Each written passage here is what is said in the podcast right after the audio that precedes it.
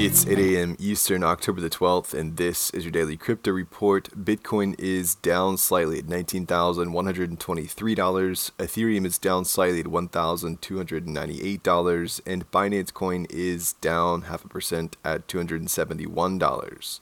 Well, the hackers exploited the price of the Mango token and taken $100 million from the Solana based platform. The attack vector appears to be via an Oracle price manipulation attack. The trading and lending platform asked third parties to freeze funds in flight and said it's disabling deposits on the front end to prevent users from using its platform.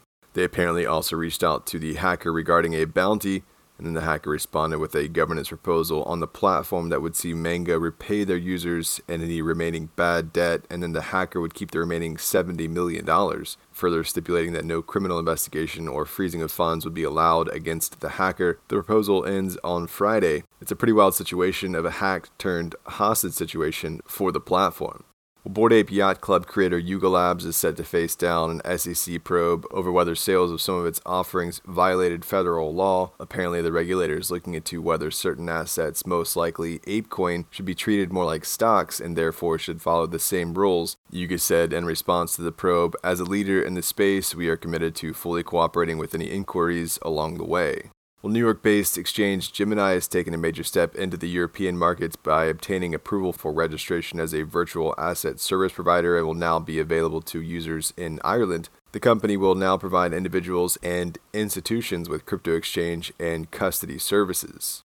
Well, more in the exchange world, the U.S. Treasury has fined the exchange Bittrex $29 million, apparently over years long sanctions violations. The fines come over lack of sanctions controls between 2014 and 2017. The exchange allegedly helped facilitate over $260 million worth of sanctioned transactions in those three years. The firm allegedly did not have a program to screen sanctioned jurisdictions. These fines are the largest of their kind involving a crypto company.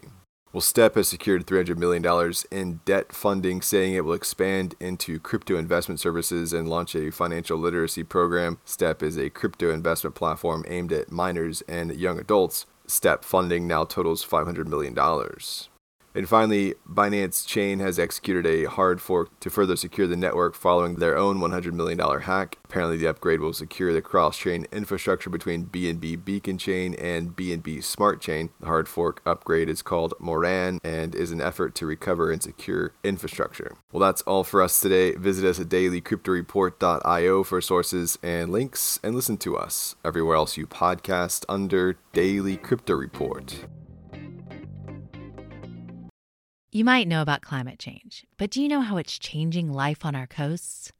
I'm Carlyle Calhoun, co host of Sea Change, the award nominated podcast from WWNO, New Orleans Public Radio, and PRX.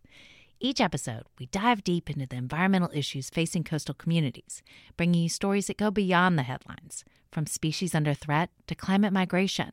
Because we have a lot to save, and it's time to talk about a sea change. Listen to new episodes of Sea Change wherever you get your podcasts.